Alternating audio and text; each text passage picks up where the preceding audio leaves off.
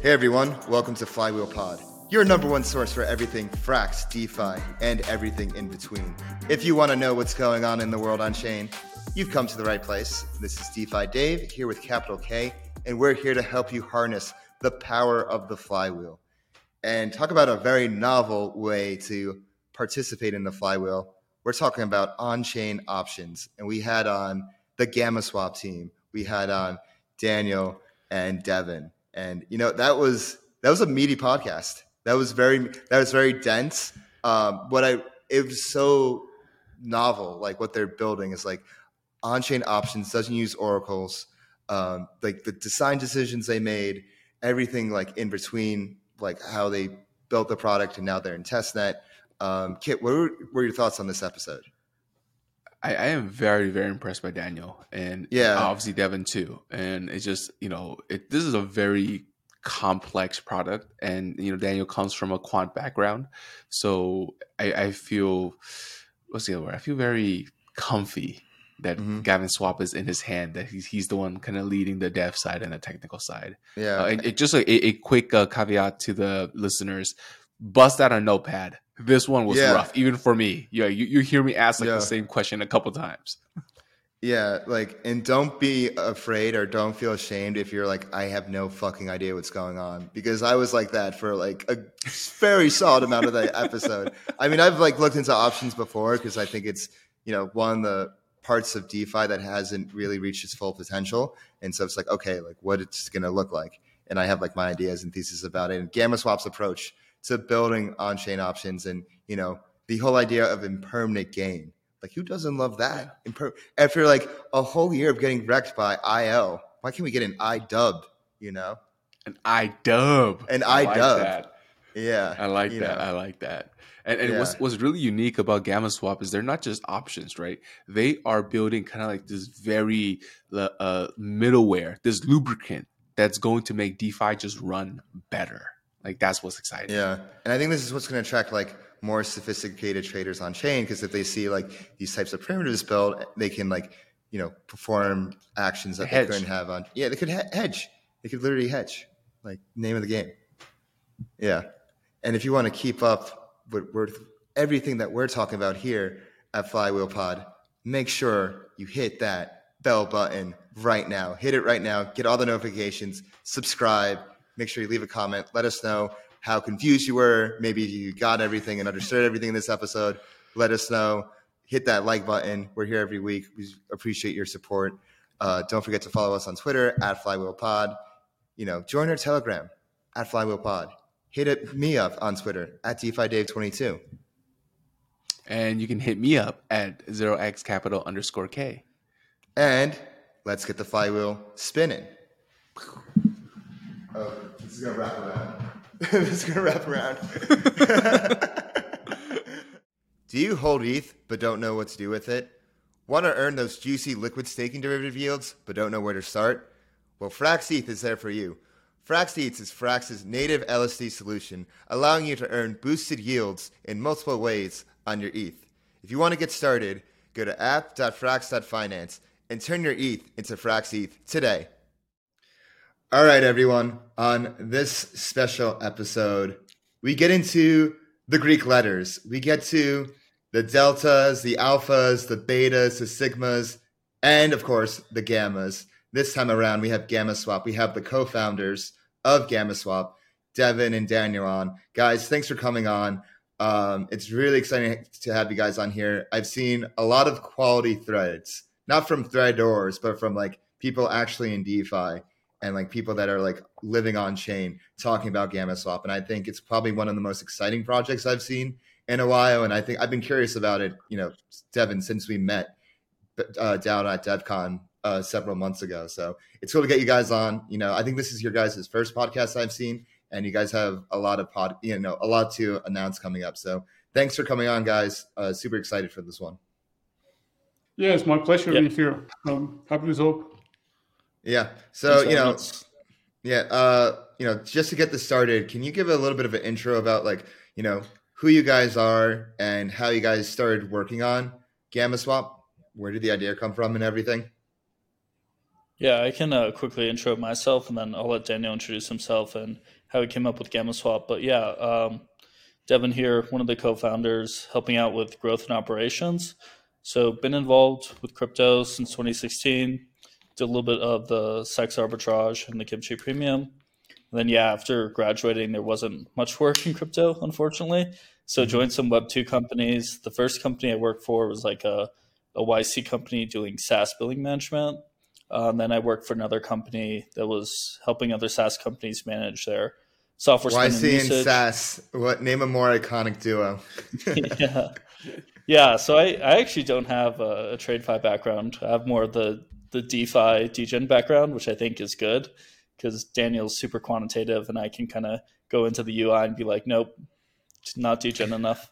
Um, but yeah, uh, so basically worked at those two and then just felt like crypto was really taking off. And so kind of went full time. I was working on a couple projects, um, doing some trading. And then most recently, um, I was at uh, a proof of stake infrastructure provider, um, Figment. I was helping out um, with some of the partnerships and uh, developer relations as well. I was helping uh, judge a hackathon in Miami, actually, uh, Activate X Wormhole. This was May. So I met the GammaSwap guys, really impressed with they were, what they were doing. Uh, I, I used to L P a little bit and kind of stopped. I would only do it on like new chains or completely new pools uh, just because impermanent loss had become such an issue. So uh, at first I wanted to join on as an advisor. And then as I met the team and uh, saw the long-term vision, uh, decided to kind of come on full time. So uh, that's my story. Uh, yeah, so um, I used to be an equity trader in a, at a bank in New York. That was uh, within years ago already. Um, so uh, then I moved to another bank where I worked in the algorithmic trading team, and uh, that was until two thousand sixteen, although I have been involved in crypto since two thousand thirteen. That's when I first started uh, buying Bitcoin, mining Bitcoin, or other uh, cryptocurrencies. And in twenty sixteen, uh, I left the bank. Uh, the bank started getting strict with um, uh, our trading on the side of cryptocurrencies. So um, yeah, so... I didn't want to have to uh, always be reporting my trades to the bank. Uh, thought it was too intrusive. So, so I left the bank and started running my own strategies. And uh, I did that from twenty sixteen, uh, well, pretty much until I moved to Florida. That was when I lived in New York. So in twenty twenty, I was uh, providing liquidity in uh, Uniswap. And, and uh, well, well, I had longs in uh, Ethereum and Bitcoin. I didn't want to sell um, at the time. And... Uh, And there was this new contract, Uniswap V two, and that was, uh, was paying high yields, like one hundred thousand percent A P Y. So so I was doing that for a while, um, but then by the end of the year, uh, they weren't that profitable anymore. A lot of the opportunities were gone, so I wanted to take the opposite side of the trade. Um, well, just to back up a little bit, I first did some analysis on the main uh, uh, Uniswap V two pools, like E T H and U S D C, to see uh, what was the expected return on those pools, and I came to the conclusion that it was negative. So if it's negative, then if I take the other side of that trade, it will be positive. So that's what got me into trying to figure this out, into uh, how to um, uh, how to how to build um, uh, a platform where I can short uh, liquidity inside a, a Uniswap V two pair pool. So um, yeah, so then uh, I mean the rest is history. That uh, where we are now. It's so uh, you basically were LPing in Uniswap V two. You realized it was an unprofitable endeavor, and you simply thought of, what if I just flipped it? What would the opposite be of LPing in Uniswap V two? What would be the opposite in U- LPing in Uniswap V three? And that's really how GammaSwap came about. Right. Okay, cool. And so can you explain for people that aren't familiar, like what is GammaSwap? Can you, in like, you know, explain in an, a, explain it like I'm five fashion, like wh- what oh, is Gamma? Okay. Yeah, yeah, go ahead. Oh, all right. Uh, I guess um, if you don't know anything about Uniswap or uh, providing liquidity, anything like that, uh, you can uh, think of it as a way to uh, make money when the price of crypto is moving around a lot. So if mo- if crypto moves around a lot, you're making money. If it's not moving around a lot, you're not making money. And that's what the GammaSwap enables you to do. So if you know what Uniswap V two is, then uh, uh, the, you're probably familiar with the concept of impermanent loss. So then in that case, uh, you can think of, of GammaSwap as a way to turn impermanent loss into impermanent gain. So when the price changes, mm-hmm. you make money. And instead of uh, you getting paid fees, you pay the fees.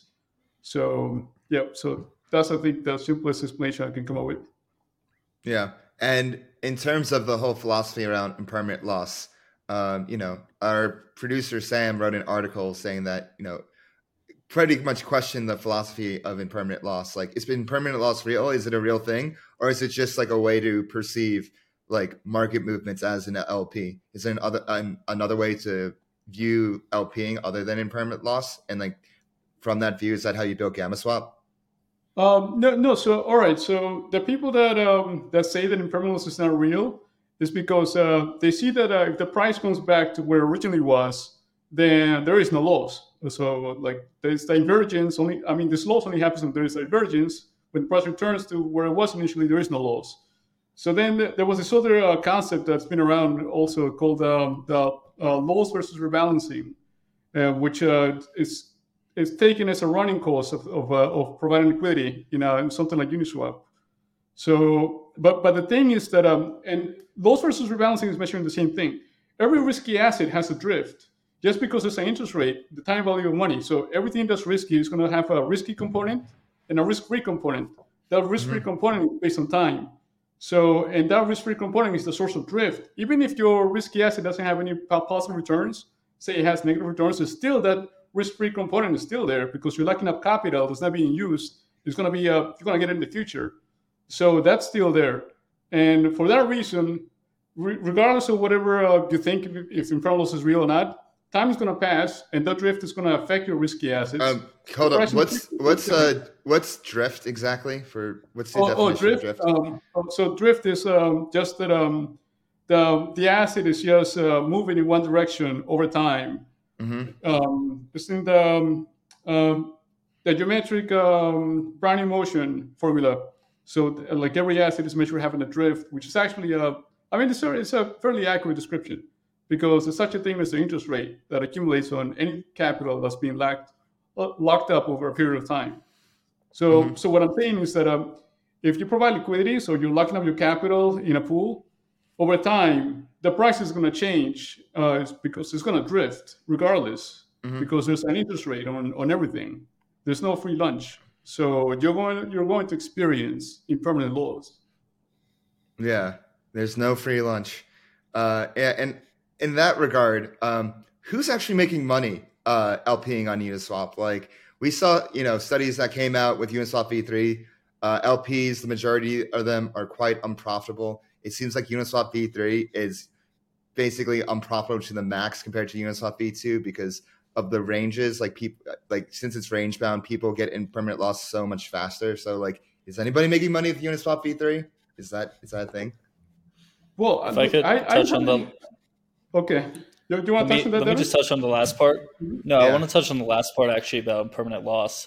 I mean, mm-hmm. uh, Daniel's the quant here, and I'm kind of the more marketing growth guy. But I mm-hmm. think it was the most genius marketing play by Uniswap to call like an actual loss impermanent.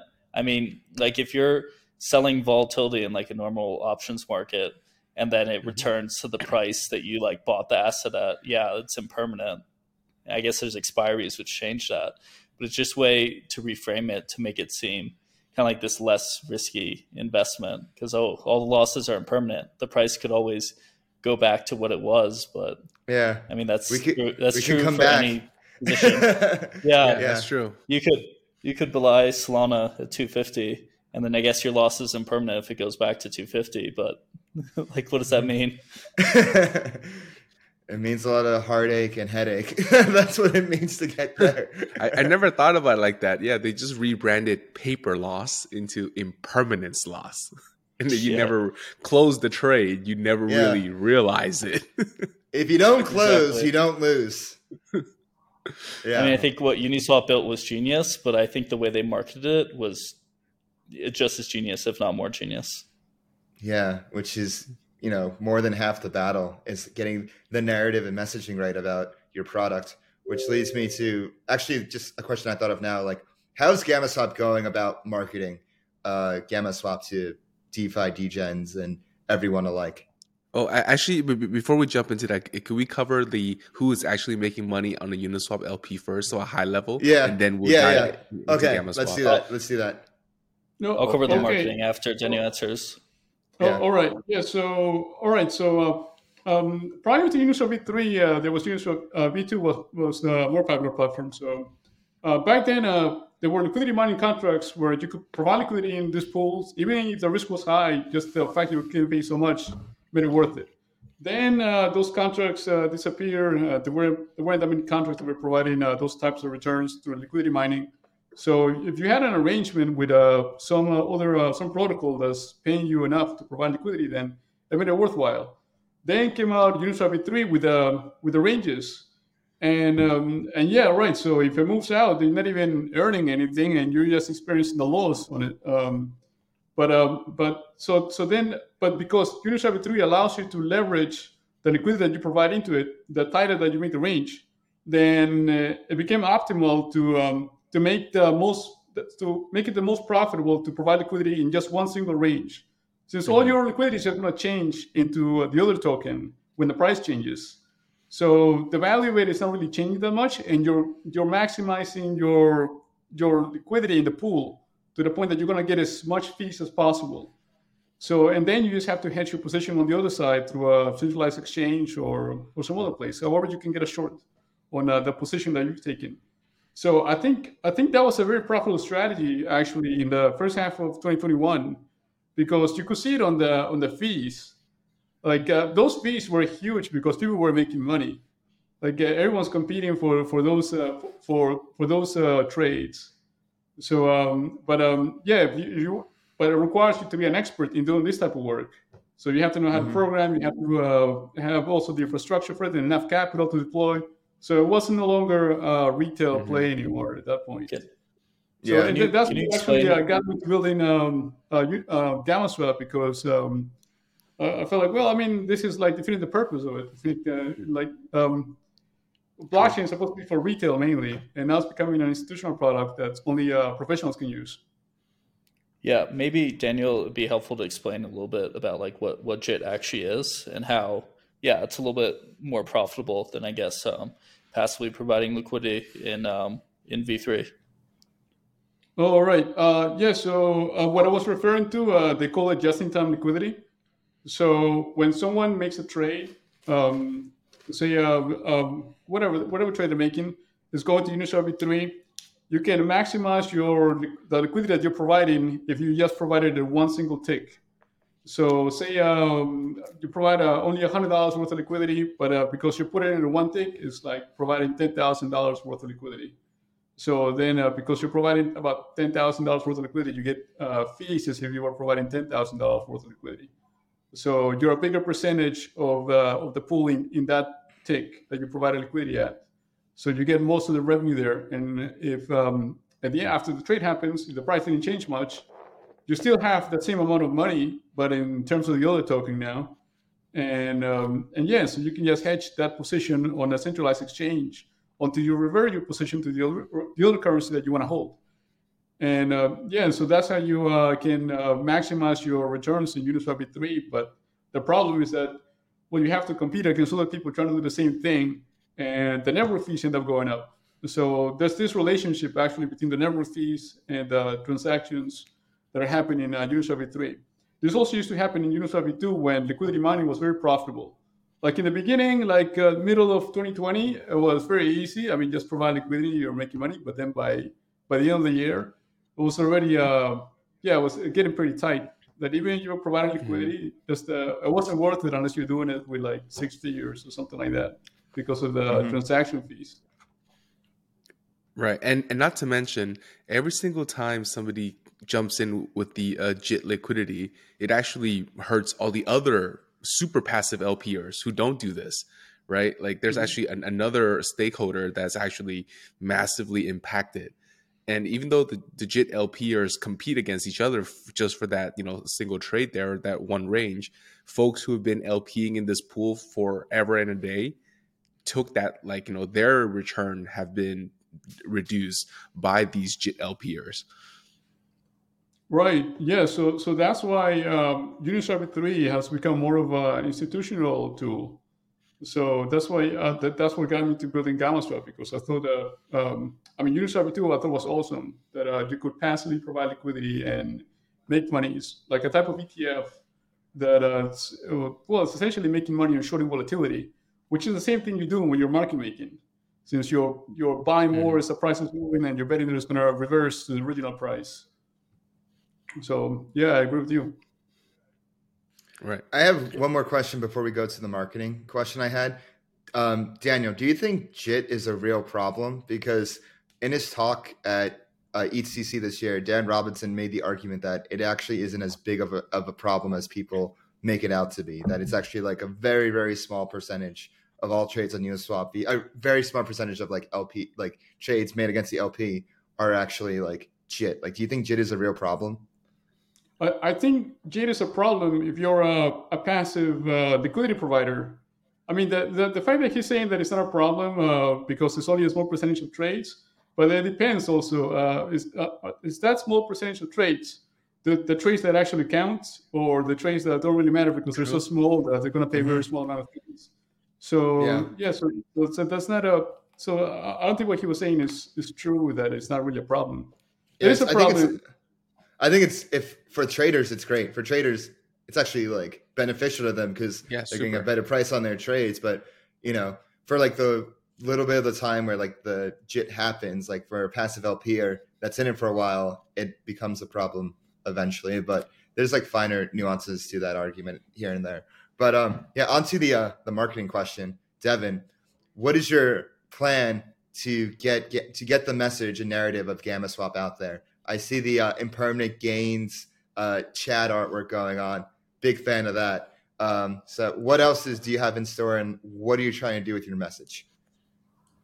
Yeah, it's a, it, I think uh, it's a good question, because I think especially uh, if you dive into like the math of, I mean, I think it's like the same thing with A M Ms, right? Like A M Ms are extremely complex products, and they're marketed to to be these passive things, which I don't think the current product scheme is really going towards.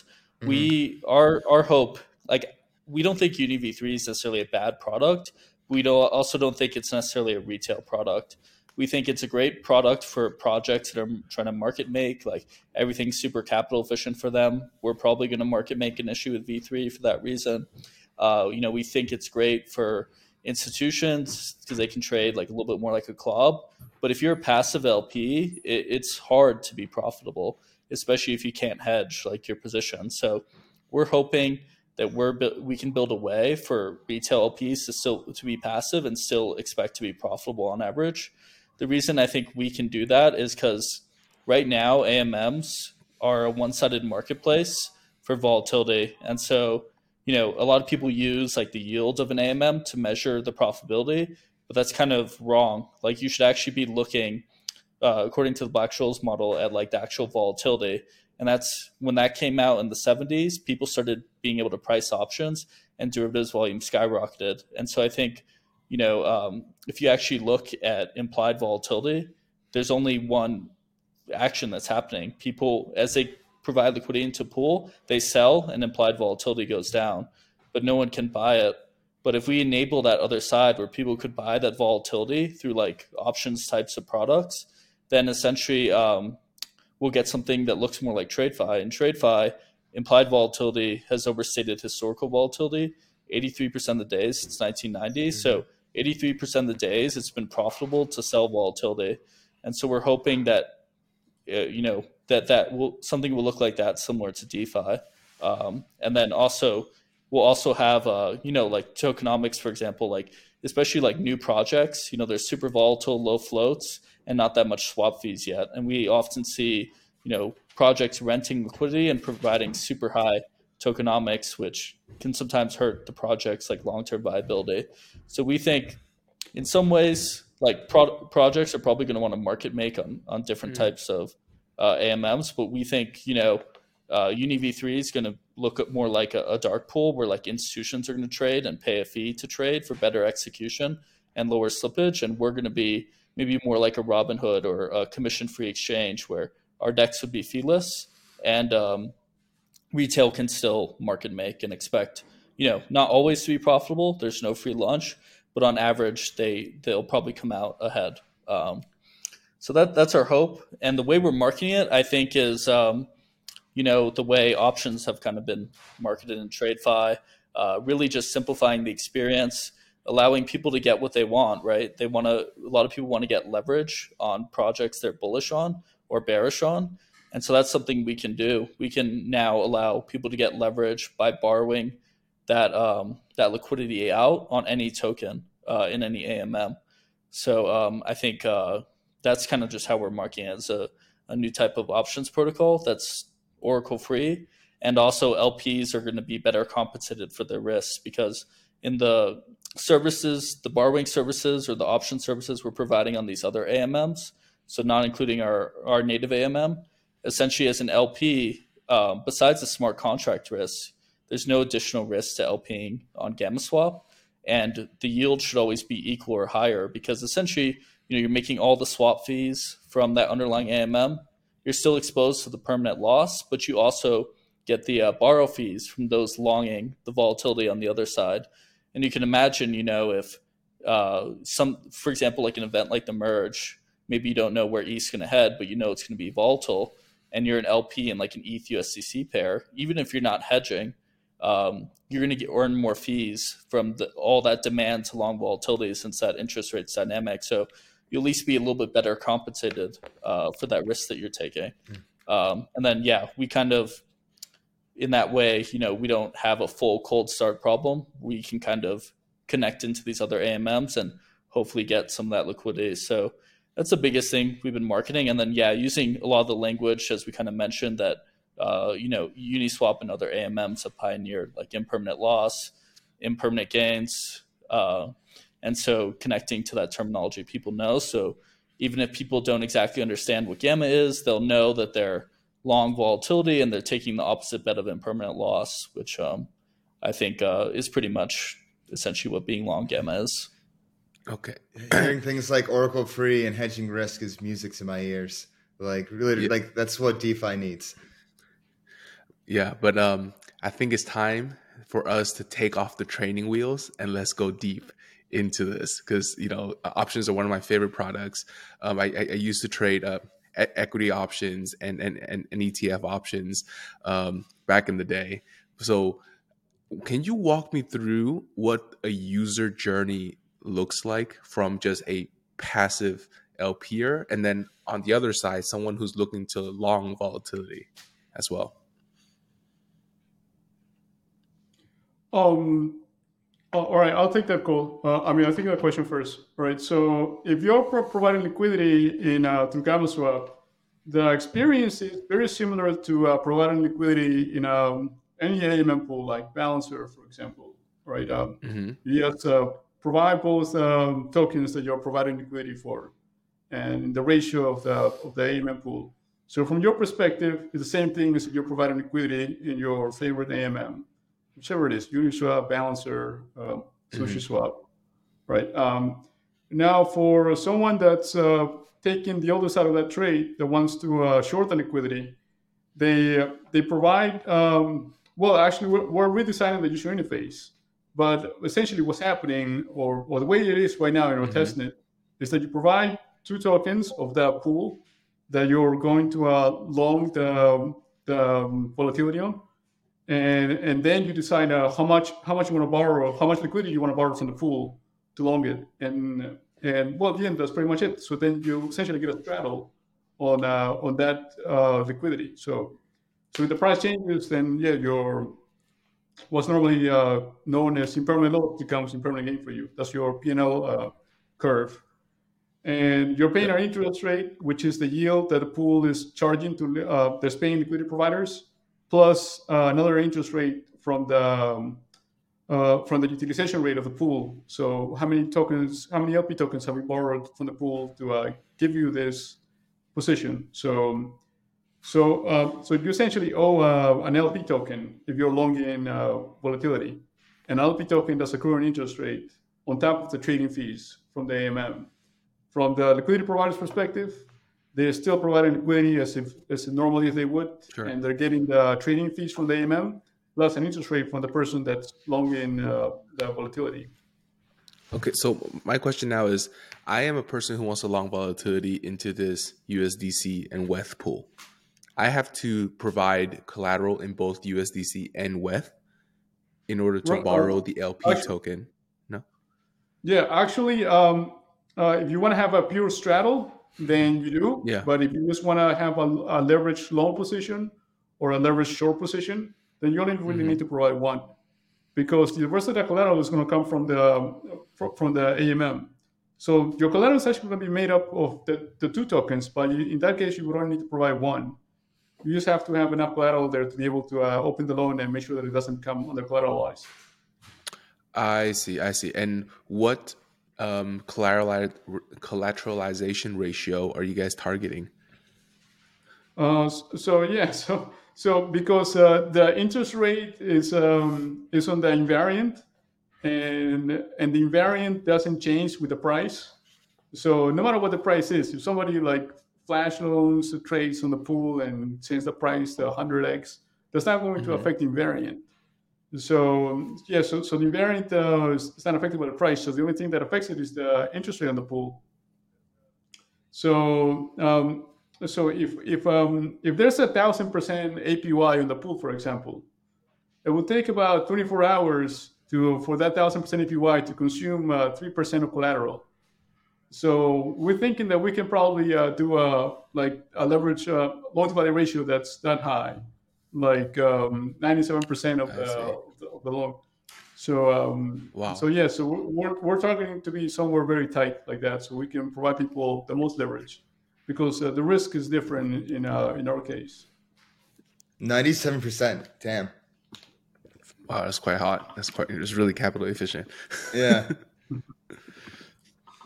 Oracle Free, capital efficient. You're checking all my boxes right here, guys.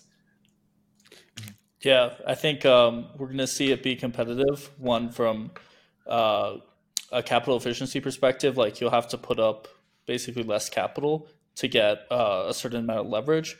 I think also when we first open up, if there's a lot of liquidity in the pools and not that many people taking the other side, the I V is going to be so low and the interest rate's going to be so low that it's going to be really cheap compared to, to like other, you know, centralized exchange options or other DeFi options. Um, so yeah. at first, yeah. yeah. Go ahead. I want to get into uh, the leverage part of a bit. Um, can you explain more about how leverage will be integrated into GammaSwap? Will it be possible for, you know, if I want to be D Gen, can I go like twenty x at some point on that leverage?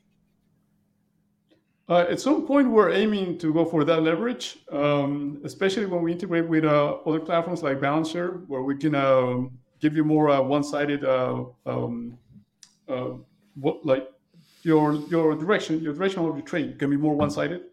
So uh, yeah, so yeah, we think we can go uh, up that high. Nice, nice. Yeah, but for you, fifty fifty is probably going to be a little bit lower than that. Yeah. Um, and something else I want to get into. Uh, Kiet, do you have any? Well, Kiet, you had a, yeah, yeah, I did. Yeah, go, go ahead. I, I wanted to follow up on that. So let's let's just kind of walk through this this leverage user journey as well. I put, you know, same pool U S D C W E T H. I put collateral as U S D C. Then now I'm able to borrow this L P token. Could I then turn around and sell all of the E T H in this L P token and then collateralize more U S D C? And then borrow more L P token and just rinse, repeat this up until... Uh, no, no, no. So, so you're talking about looping, right? Yeah. Yes. No, yes. no, no. Because uh, because then I uh, so all the collateral that you take out is stays in the in the platform to make sure that uh, the loan is always uh, over collateralized. Mm. I see. Okay. So then there's no looping f- functionality here. Then no, no loops. No loops. Got it. Okay. If I just want to short more, then I have to deposit more U S D C myself. Just well, just yeah. I mean, you're, you're getting a very high um, uh, collateralization ratio. Like sure, um, ninety-seven percent. Like three yeah. percent controls like a hundred dollars, for example. Three dollars controls a hundred dollars. Good point. But shouldn't leverage be easy to provide, since because like the only the fees come from the interest rates? Yeah, for, yeah, right. For that reason, that's that's the reason why we can uh, we can leverage uh, things more. Okay, yeah. Got it. You'll You'll also, if you're borrowing, you'll also have to pay the the swap fees that would have been accrued had you been LPing. So I guess to be very specific about the P and L, if you're an L P in GammaSwap, it's going to be, you know, swap fees minus impermanent loss. That's like a normal A M M, but you also get the borrow fees from those long volatility, and those are dynamic because we're going to have a dynamic interest rate similar to Aave. And then on the long gamma side, it's um, impermanent gains, which is the the positive version of uh, impermanent loss, minus the interest rate, and then minus the swap fees you would have accrued had you been LPing in the uh, liquidity that you borrowed. Yeah, and how are those interest rates calculated? So the interest rate formula is uh, depending on the utilization rate, but uh, it follows a type of um, exponential growth. So the more the pool is utilized, the the more the interest rate uh, spikes up, and it's more sensitive to, to that. So it's not like Aave that's just a linear, uh, like a linear rate. Uh, this is actually exponential. And and it can max out at like around a thousand percent. Thousand percent, got it. Wow, got it. A thousand percent. That that'd be pretty crazy. um, I wanted to like go into like a, a little bit about the whole landscape of options, of like options on chain compared to options, you know, in you know the real world, like with Bybit and, and whatnot, because like in the traditional finance, options are so much more in market cap than spot trading. I mean, so much more like activity is in options than in spot trading. But on chain right now, spot trading dominates compared to options, and options really haven't hasn't had that, you know, Uniswap, you know, X times Y equals K moment yet. Um, why do you guys think that is? And like, what do you guys think will get options to like the level that it is in traditional finance? Okay. Um, so uh, in traditional finance, uh, options are, um, are more, um, Uh, they're they're bigger than the spot market just because uh, essentially an option of a derivative contract is a combination of a, a spot and, uh, and a loan. So you can replicate any option with with the underlying asset in a loan. And uh, since for that reason you can leverage things out more, and for that reason then uh, leverage the derivatives market, it always ends up being much bigger than the spot market.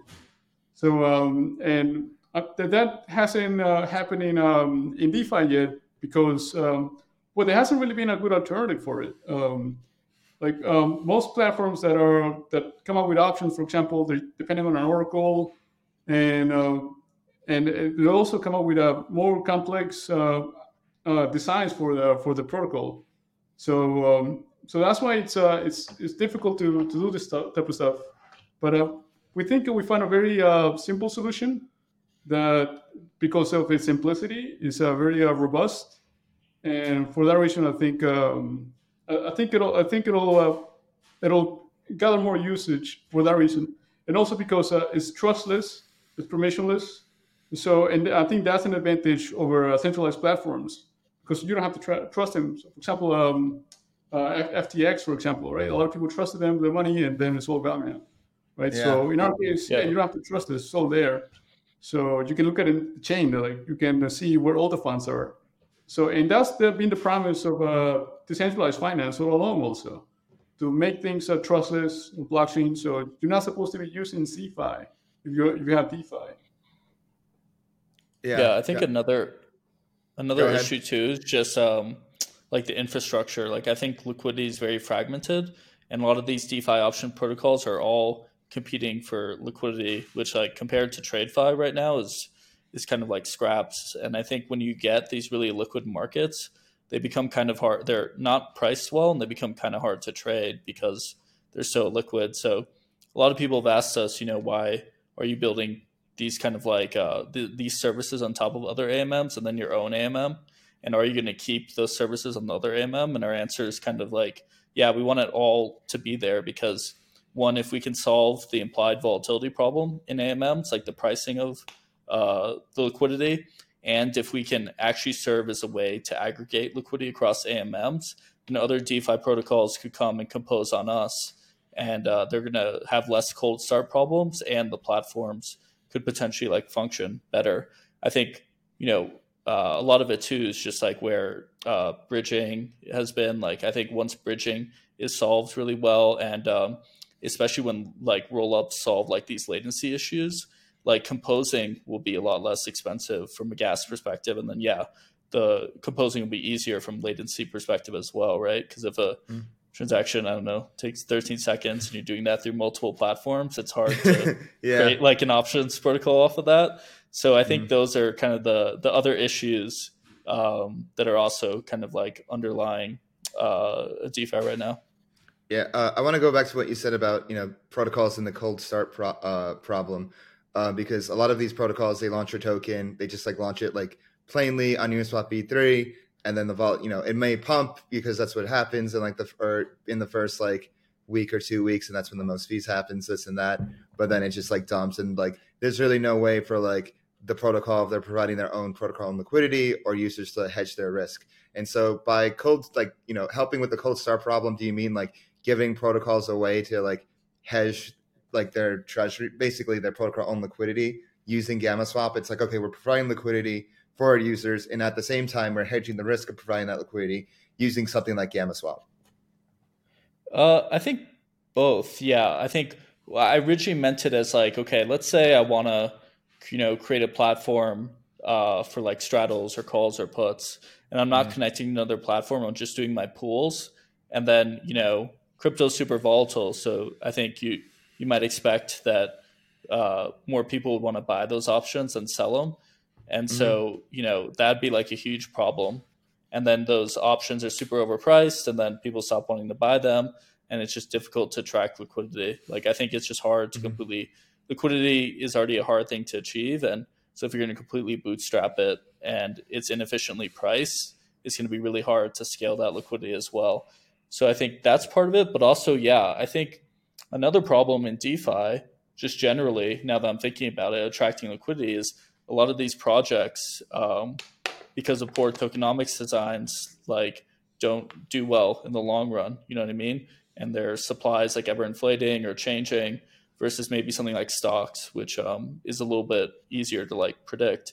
And I think a lot of that is because, you know, if you want to attract liquidity, Uh, to market make for your token, and it's super volatile and you're not getting many swap fees, you have to compensate people for that risk to actually attract more liquidity.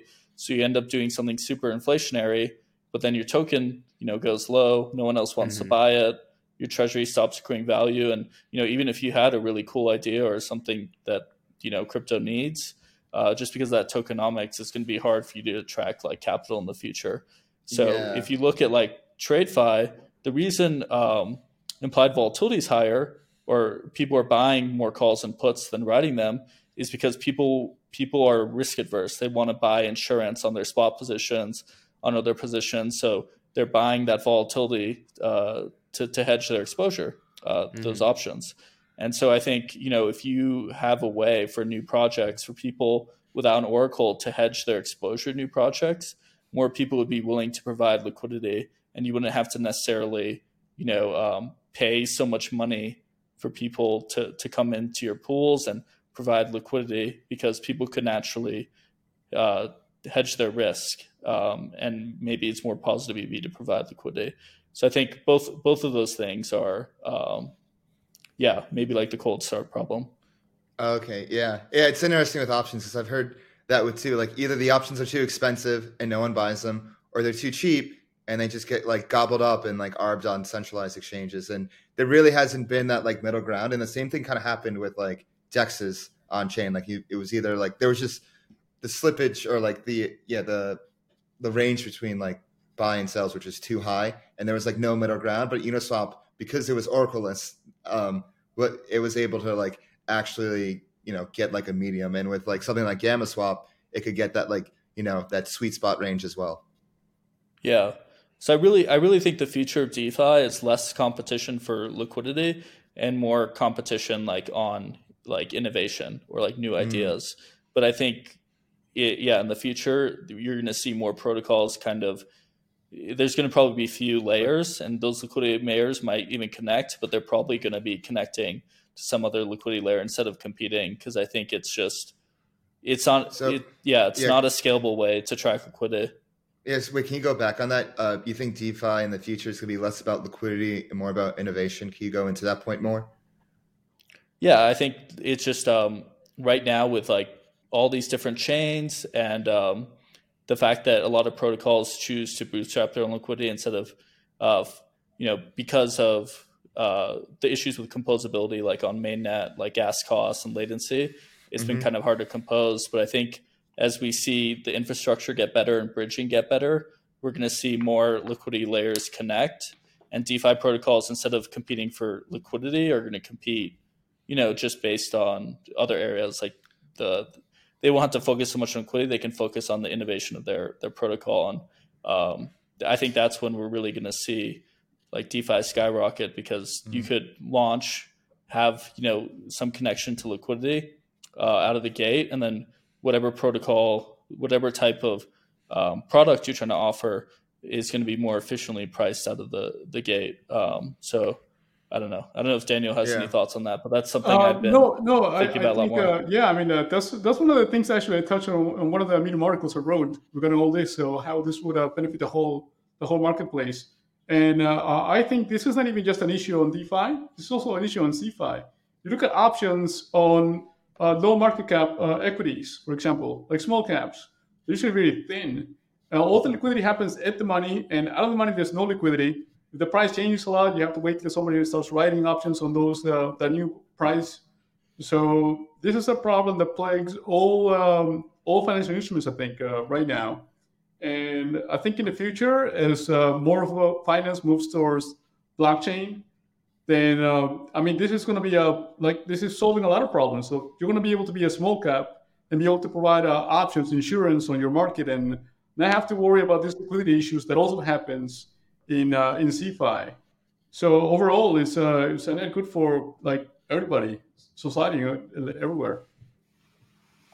Yeah, it's uh, it's gonna be interesting to see, because like I think like the two like biggest like some of the two biggest markets in DeFi in general are stablecoins and bridging, and like with the bridging issue like and also like the two most controversial because of obvious like past things that have happened with both. But like imagine we get to the day where like bridging is trustless, seamless, secure, safe, and quick. And once that like day comes, and like we'll see like when or if that day comes. So let's say it like comes, and just like bridging is just super seamless across chains. Like omnichain becomes a thing. Like p- tokens aren't wrapped; they're just like minted and burned and stuff like that, and it becomes seamless. Then liquidity won't be an issue anymore, um, and then it's just like a matter of, like you said, innovating and, and just innovating. What will be interesting to see is like the A R Bs that were, are going to be done through like that, that cross-chain bridging. And I've seen like a few projects that come across that cross my plate that are trying to take advantage of like these low liquidity L twos and like saying like, okay, there's obviously a growing demand on them. How can we like make a, make a profit and A R B off them? Similar to how like back in like twenty seventeen or twenty eighteen, everybody was trying to A R B off centralized exchanges. The same thing is happening, but just on L twos and different chains right now. Yeah, exactly. I think the day guys- bridging solved and uh, stable coins, you know, a lot of it's regulation, to be honest. But when uh, I think when stable coins are prove their security and bridging solved, we're going to see DeFi uh, outcompete CeFi. Uh, yeah. But yeah, I think it's mostly, besides regulation, it's mostly like you were mentioning those infrastructure issues that have been really uh, hindering DeFi. Yeah. Kit, you had a question? Yeah, I just wanted to say, do you guys mind if we roll back to, you know, GammaSwap specifically and the internal mechanics? Because I've just been sitting here and just yeah. kind of ruminating in my own head. Is like, obviously, let's let's just use the V two as an easier example. Like, if, if you L P into a V two, you pretty much are just selling a straddle at whatever strike price it is. Let's just use E T H, for example. You're at the one thousand dollars strike price, right? Easy at your moment of L P, that is the strike price that you, that you kind of sold the straddle at. Now, on the other side, let's say I'm someone who wants to um, uh, long the volatility here. Do I get to pick my strike price by just changing the balance of collateral type? Or must I kind of wait until the market, for example, it moves to twelve hundred now for me to then decide to take on a, a long vol position here? Like, is there any control in the strike prices or, or anything like that? No, yes, you, you can change your strike price by changing the collateral ratio. Sorry, could you repeat that? You literally, like, my internet just cut perfectly right when you started talking. Uh, yes, you, you can change the strike price by changing the collateral ratio. Got it. Okay. And then if, let's say I didn't put any collateral on the uh, um, uh, E T H side and I only did collateral on the U S D side, what would my strike price be in, in that situation? Okay, yeah, so if you're able to provide more collateral on, if you already provided more collateral on one side and then you're rebalancing the token ratio towards that side, so then uh, your strike price is increasing towards that side. So for example, so, if you had um, okay. one hundred dollars in one E T H, for example, say that was the, the collateral ratio. Mm-hmm. Now you added um, two hundred dollars more of, uh, or all right, um, say fifty dollars, so, right, as collateral to the U S dollar side. And now you take out the loan, so you initially have uh, uh, the strike price of one hundred fifty. So now if you change uh, some of your E T H for more, um, say like fifty dollars more of um, of uh, U S D C, now you have two hundred dollars of E T H and uh, zero point five of, uh, of E T H. So so now you have, what's that, like uh, a four hundred dollars strike price? Got it. Okay, so I would just keep on adjusting my strike price as I add or reduce collateral on either side. Right. Yeah, we're thinking of making that easier in the platform to like visualize as well, like having kind of like a leverage slider and then easily seeing your strike price, because yeah, some of the math behind this can be quite complex. So yeah, yeah. Um, I, I was reading Daniel's Medium article as, you know, kind of prepping for this call, and I was like, oh yeah, any average Joe would totally understand all these math on this page, you know. But but, but let me no. ask him because. You know. no, so okay. Dude, like uh, I've been like look, I've been looking into options since the beginning of the year because it's just like one of those th- things of like, okay, like what's the next thing in DeFi? Like an option seems like, you know, one of those things that could be like the next meta. And like, if options were going to become a thing, what would it look like? And I think we're seeing that shape up with uh, things like GammaSwap coming out. And um, I'm curious, um, you know, there's some, when I, when you guys tell me about GammaSwap, it reminds me of, of another option, Oracle free, free options platform that's coming to market, which is Panoptic, which I believe is ex- exclusively using Uniswap V three to perform its types of options at, um, on chain. Um, what do you guys, have you guys heard of Panoptic? What do you guys think of them? How, how does it, as, how is it similar to GammaSwap, and how is it, how is GammaSwap different from them? Oh, all right. Um, yeah. So, so yeah, I've, I've, we've heard of Panoptic, and uh, I'll look a little bit into it. Um, I mean, it, it is different from, uh, from GammaSwap in that uh, we're providing, we're basing this whole thing based on, um, on Uni V two. So over the whole price range. And one of the main reasons for that is that we don't want to be able to, um, we don't want to have the problem running out of liquidity when the price moves out of the range. Uh, so, um, okay. So that, that, I mean, I think that's been one of the major innovations of uh, of Uniswap, of the A M M with a, with a, with a geometric mean um, invariant. Like Balancer can do the same thing also. So you never have a liquidity problem. And something like, uh, like Uni V three, once you get out of the price range, now um, liquidity is much lower. And so price moves can be gigantic at that point. But uh, mm. but the thing is that you're still only getting, you were only getting paid when you were getting, um, when you were in the range. When you're out of the range, you're no longer getting paid. So, it, but mm-hmm. the problem is that once you're out of the range, your risk is even much higher because the liquidity is lower. Mm-hmm. So, um, so, so that's why, um, yeah, th- th- that's why it, it makes just things way more complicated. A function to be able to model all that is also much more complex. And uh, yeah, and, and Panoptic is going with a different approach to uh, to do all of that. And I mean, uh, yeah, I mean, I wish them best of luck uh, to with that. But uh, it's a, I, I think it's a more complex way of, uh, of doing something um, that I think is much easier to do with the geometric mean in Uniswap V two or Balancer. Yeah, inter- think, interesting. Yeah, go ahead. I think the other thing we've been kind of touching on too is um, uh, so I think Uni V three is interesting. It's super interesting innovation, and then obviously longing the volatility on that's cool. We plan on having our own implementation. I guess uh, our vision maybe is more uh, contrarian. I guess I think a lot of what we think is that, you know, there there is a new type of A M M product. I think retail is getting crowded out of market making, and we feel like we need to create a new A M M to serve retail. And so I think that's that's one of the areas we're most excited about, is this new type of A M M that's not incentivized by swap fees at all. It's just purely a two-sided volatility marketplace. Because if you think about what um, what what could happen if you have an A M M like that, is that, uh, yeah, people are withdrawing liquidity out when they long volatility, but the the yield that we've been calculating based on, um, if you calculate the implied volatility of the A M M and you assume it's the same as historical volatility, which is even conservative compared to TradeFi, then most pools you get fifty to one hundred percent, sometimes up to two hundred percent yield.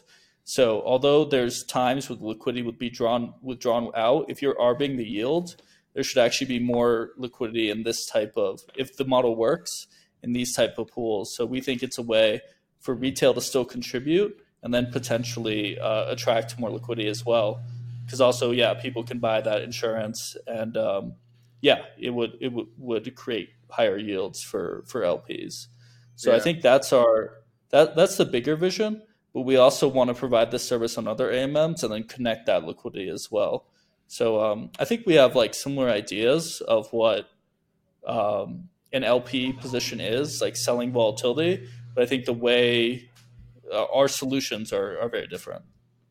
Yeah, and I think the key with you guys is um, a way for retail to passively earn in this new landscape where things have gotten so complicated, especially you know, with mm-hmm. Uniswap V three, like it's it's just not friendly retail at all. And like that's probably when, one of the biggest critiques of Uniswap V three.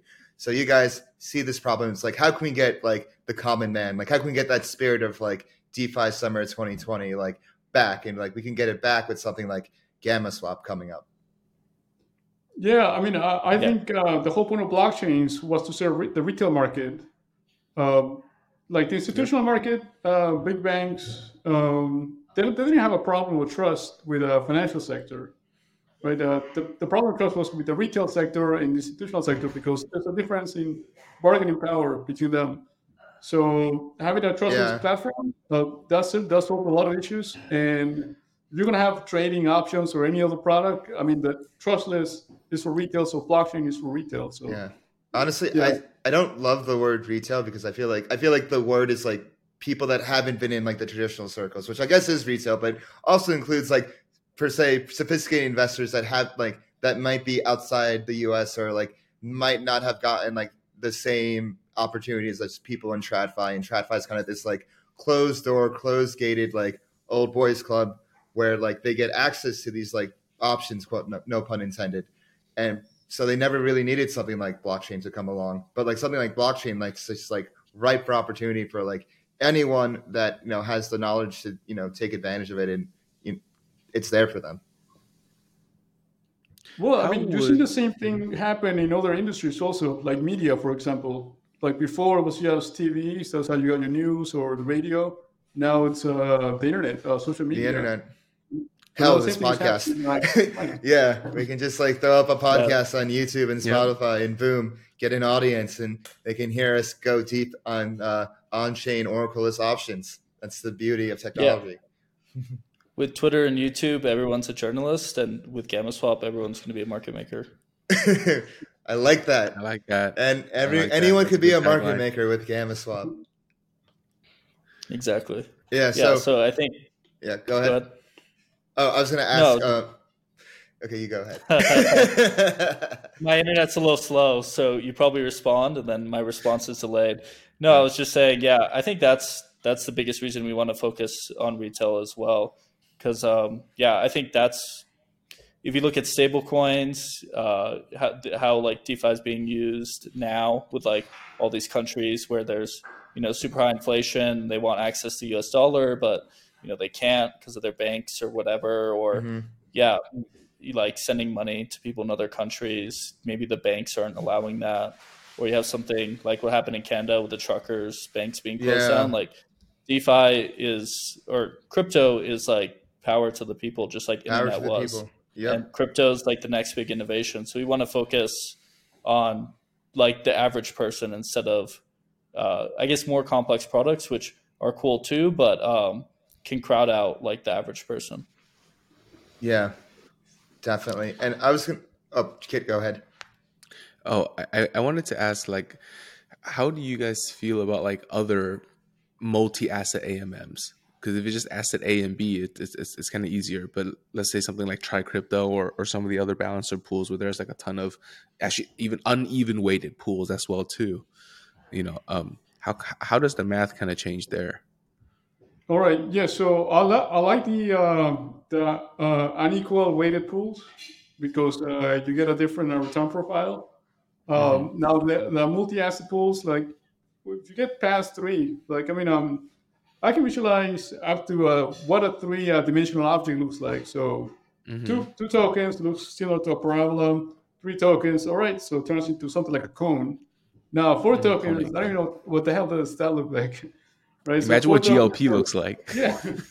Then five dimensions, all right. So I think uh, I think that's just making things uh, too complicated. Like mm-hmm. I mean, we can write a whole bunch yeah. of different things and make it as complicated as they can. Like they do that in music too, with uh, adding just mm-hmm. more notes. But then it doesn't really uh, it doesn't really simplify your life. I mean, you're trying to mm-hmm. make things simpler right. so people can use it. I mean, in some ways, I think it's cool because you know if you don't have something like GammaSwap or you just don't want a long volatility. Uh, like the more tokens you have in the pool, it's going to reduce the volatility because then, um, yeah, it's not like one super volatile asset and one stable or one less, one stable. It's easier way to reduce volatility, which I guess reduces impermanent loss. But yeah, I think um, in some ways it makes the math and these products more complex. And then for, for us, like when we think about building on protocols, it's very hard for us to create like a, a Gamma marketplace on that because I mean, no, it's really hard to visualize how to how that collateral is going to affect your position and actually um, reflecting the math in the, like uh, in the leverage. So guys, everybody wants to know what collateral types off the bat are going to be accepted on GammaSwap and how are you guys are going to approach DAO to DAO partnerships? All right, um, I'll answer that first on the collateral types. Um, so. So we're permissionless, so we can pretty much do uh, any token pair. So, uh, and we don't plan on restricting it. So people can do um, launch whatever uh, a Gamma pool on whatever uh, pair that they want. So we'll be supporting everything. Mm-hmm. Um, then, um, uh, but uh, but of course, I mean, uh, uh, um, like on our website directly, I mean, yeah, we're, we're going to probably um, promote mainly uh, the most popular tokens since that's where most of the liquidity is, anyways. Um, then on the uh, partnerships, DAOs, so I can I defer to Devin on that. Yeah, so um, I guess at so yeah, we were talking a little bit, or the the question of composability always comes up. So uh, we have these GammaSwap uh, E R C twenty tokens that represent uh, either the underlying uh, liquidity pool, if we're doing you know like a Uniswap Balancer pool, or our own native pool, and uh, they function the same as a regular E R C twenty L P token. So I think from a B D perspective, how we're first approaching it is getting on on like these gauges uh, for these protocols that are incentivizing pools. You know, if you're incentivizing, uh, you know, a, a Balancer uh, E T H U S D C pool, well, um, let me think actually, maybe like an E T H FRAX pool, like FRAX is incentivizing that in Balancer, then incentivize the same pool in GammaSwap because, um, yeah, you might actually end up getting more liquidity. And then, um, yeah, you're hedging your risks because it's on a, a few different A M Ms. And then also, you know, new projects when they launch liquidity mining programs, uh, we'd like to be, you know, either the first A M M or a wrap pools being part of that service. So they could either release these pools or maybe they even release vaults that are automatically hedging I L uh, for mm-hmm. their liquidity providers and provide some token incentives on that. Uh, so just including us in those liquidity mining programs. But I think um, beyond that, uh, you know, once we have some of these vaults that are automating I L, like maybe doing some DAO treasury management, if you have, if you want to acquire more E T H U S D C, but maybe, you know, you don't have someone on the team that can market make for you, or yeah, you don't have the bandwidth, just deposit in one of our vaults, we'll help you out. And so you could, yeah, get uh, more risk hedge yield or maybe diversify into another token if you'd like. And then uh, building out structured products, I think is going to be super important. So we've already been chatting with a few other products, but for example, you know, a lot of people who have TradeFi backgrounds love trading with expiries just because um, they're familiar with that strategy mm-hmm. and those payoffs. Mm-hmm. So, you know, incentivizing protocols to build, you know, those type of calls and puts off of us, um, other types of vaults. Um, yeah, I mean, there's going to be even new products that we haven't even thought of that could potentially be built. Um, then I think what's really cool is if we have our own gauges, we're not only going to see like things like the Curve wars between projects, but we even see wars between different A M Ms like Curve and, you know, Uniswap are fighting for uh, th- their same pool, their same stable pool, and they're incentivizing to compete each other for more liquidity um, oh, in general. Your own gauges. When when GammaSwap token? it'll be it'll be live when we launch on mainnet. So we're going to be okay. doing liquidity mining, uh, potential gauges as well. Um, so I think that's when things are going to get really, really interesting. Um, so for, for your tokenomics, are you guys going to have like a V E system then? Is that what you're thinking? Or are you going to have something else? Yeah, we're we're going to uh, probably be part of the real yield narrative. Uh, it, it'll be subject to, to DAO vote. Part of that's honestly regulatory arbitrage on our end. Mm-hmm.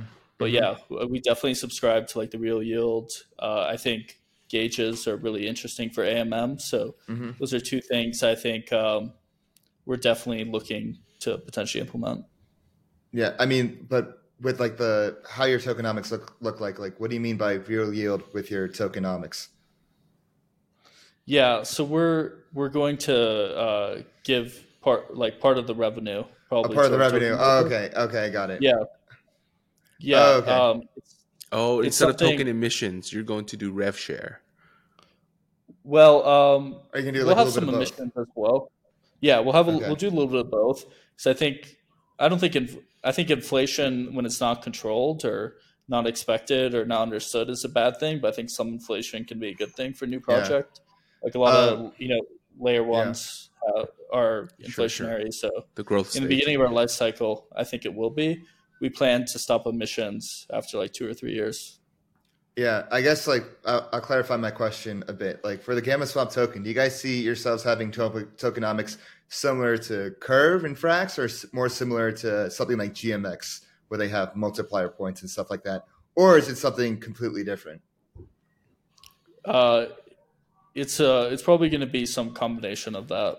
So we're mm-hmm. still we're still thinking through that, um, but um, yeah, I think um, I think what D- G M X did is pretty genius. Essentially, they had emissions, and they you know they were predicating it on the fact that when emissions decline, there'd be enough T V L and volume that the uh, the real yield would be compet- like similar to, to those emissions. Mm-hmm. And so I think in a lot of ways, the way they designed their platform is genius. So. Uh, definitely uh, looking at what they're doing. And then, yeah, I think what Curve's doing is genius as well. Um, and uh, I think that's something we'd, we'd potentially like to implement as well, especially when uh, converting uh, or connecting into these like different A M Ms and different uh, pools, like different protocols. I think uh, our uh, token holders could benefit a lot from, from that competition. For yeah. Liberty. We never got to yeah. ask this, but how does GammaSwap make money? How does GammaSwap make money? It's a good question. uh, so, so we charge a, a protocol fee on the um, on the borrowed liquidity. So the stuff that's borrowed from the platform is an industry charge from that. Uh, not not the part from the that comes from the A M Ms, but the part that's borrowed from the platform. So the interest rate of the platform, we charge a, a percentage fee on that, which is about uh, ten percent. And uh, then besides that, um, there's uh, plan launch rules of vaults that also have a management fee on top of them, which are similar to E T F products. Um, it's um, management fee for uh, managing the liquidity provision on your side. And and yeah, and probably later on, even more products on which uh, we charge also fees. Got it. I- I'm yeah. sorry, you, you said you charge ten percent on the interest rate that's being Like like the borrower's interest rate, or or, or where did that ten percent come from? The, the borrower's interest rate. Got it. So, okay. So so, so what borrower's paying, we're taking a ten percent. Understood. Understood. Understood. And, and then you said there's a management fee on top of that? No, no, no. So there's a manage, ma- management fee on vaults. Vaults that are managing uh, liquidity, similar to, to Yearn, for example. That uh, manages your allocation. Yeah. We'll, we'll, do, we'll do something similar. So for the vaults, we'll probably do, uh, I think Yearn does two percent management, twenty percent performance fee, so twenty percent of the yield. So we probably have something similar. So I think for vaults, we're probably planning on building them out for like very decentralized currencies like uh, E T H, B T C, um, maybe even, you know, uh, other projects that are pretty decentralized like uh, like FRAX or, um, you know, other projects that are like larger market cap. For newer, obviously we can't, it would be really difficult for us to build all those type of vaults out. So we're hoping that uh, new will incentivize pro- projects to build on us when we have enough revenue, but also mm-hmm. that maybe new projects, when they launch uh, their token or launch liquidity programs, that they might also do that in the form of vaults, uh, so that's, you know, easier for their um, for for their L Ps or uh, token holders to provide liquidity without um, having to man- hedge that risk like on their own. Understood. And then yeah. the twenty percent performance fee, it's the, you're only going to take whatever performance above what the native swap fees were going to generate anyways, right? Or are you guys going to take twenty percent off like the whole thing? Probably the yield. I, the whole thing? Uh, okay. We'd have to look at like, we were just going to model it off Yearn, so we have to look oh, at okay. more, but I think, I think they mm-hmm. just it's do it off thing. the, yeah, the total the yield. Thing. So. Yeah, that's probably what we would do. Yeah, I yeah, thought I mean, it might be more, more. Um, I'm sorry, I just wanted to finish my point. I, I thought mm-hmm. it might be more attractive if, like, you could offer this product where it's like, hey, we're you're going to earn more because we take care of the I L for you, so you won't have this I L like negative component. So you essentially get to keep twenty percent of the I L savings that you provided for the user, and the user gets to keep one hundred percent of like the trading fees and then all like the native real yield. And, and and you're just yeah. adding on top of that. I think that's very, very attractive. It's a, um, no, it's a good no, idea. Yes. So, so the, the issue is that, uh, um, I mean, there, there hasn't really been enough thought put into how do you track. Um, I know what you're talking about. You're talking about a, a, a watermark on, uh, on on the yield, right? Yeah. So, uh, yeah, so, yeah, so there hasn't been a solution out there for implementing that on DeFi yet. So that's something that we still have to think about on how we're going to do. And that's farther down, down the road also. So that's why... Um, I mean, we're going to try to be as fair as possible to the community and make the product as attractive as possible. But, um, mm-hmm. but yeah, I mean, implementation-wise, like go, like we have to do what's more realistically possible to do. So right now, I mean, the only solution Understood. that we've seen uh, doable is the the Yearn solution, where they mm-hmm. charge on the total yield. But if we can uh, make it yeah. so that uh, we can implement that type of watermark, yeah, I mean, that would be ideal, of course. So, but there's still I mean, that would require more research.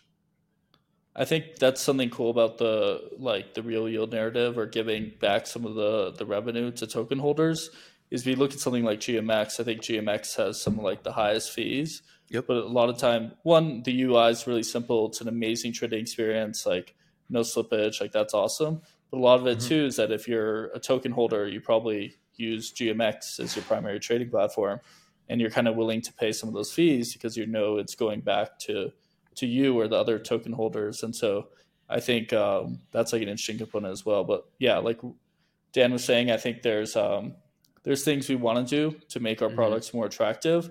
But the like the first, the easy, we're going to start with the simple. So just we can release the product, you know, the battle tested stuff, make sure everything's secure, and then, uh, you know, build on top of that and innovate on top of that, similar to like, yeah, a lot of these other DeFi protocols. They launched the V one, V two, V three, whatever.